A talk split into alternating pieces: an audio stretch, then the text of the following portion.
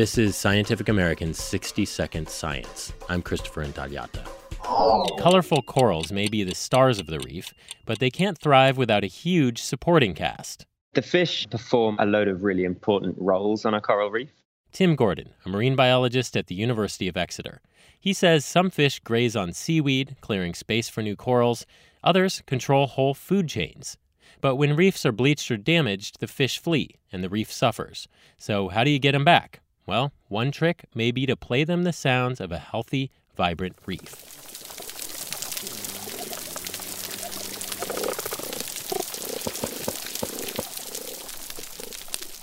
Gordon and his colleagues played that symphony of snapping shrimp and whooping, hammering, croaking fish on underwater speakers for six weeks at a test reef built off the coast of Australia.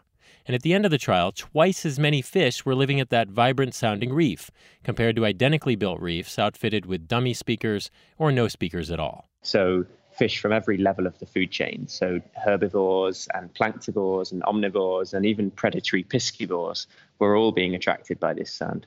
The details are in the journal Nature Communications.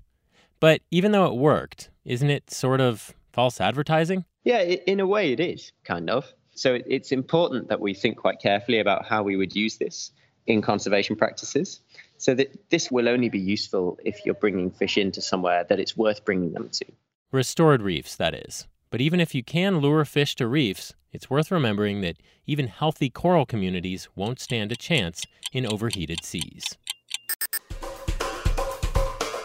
Thanks for listening. For Scientific American's 60 Second Science, I'm Christopher Intagliata.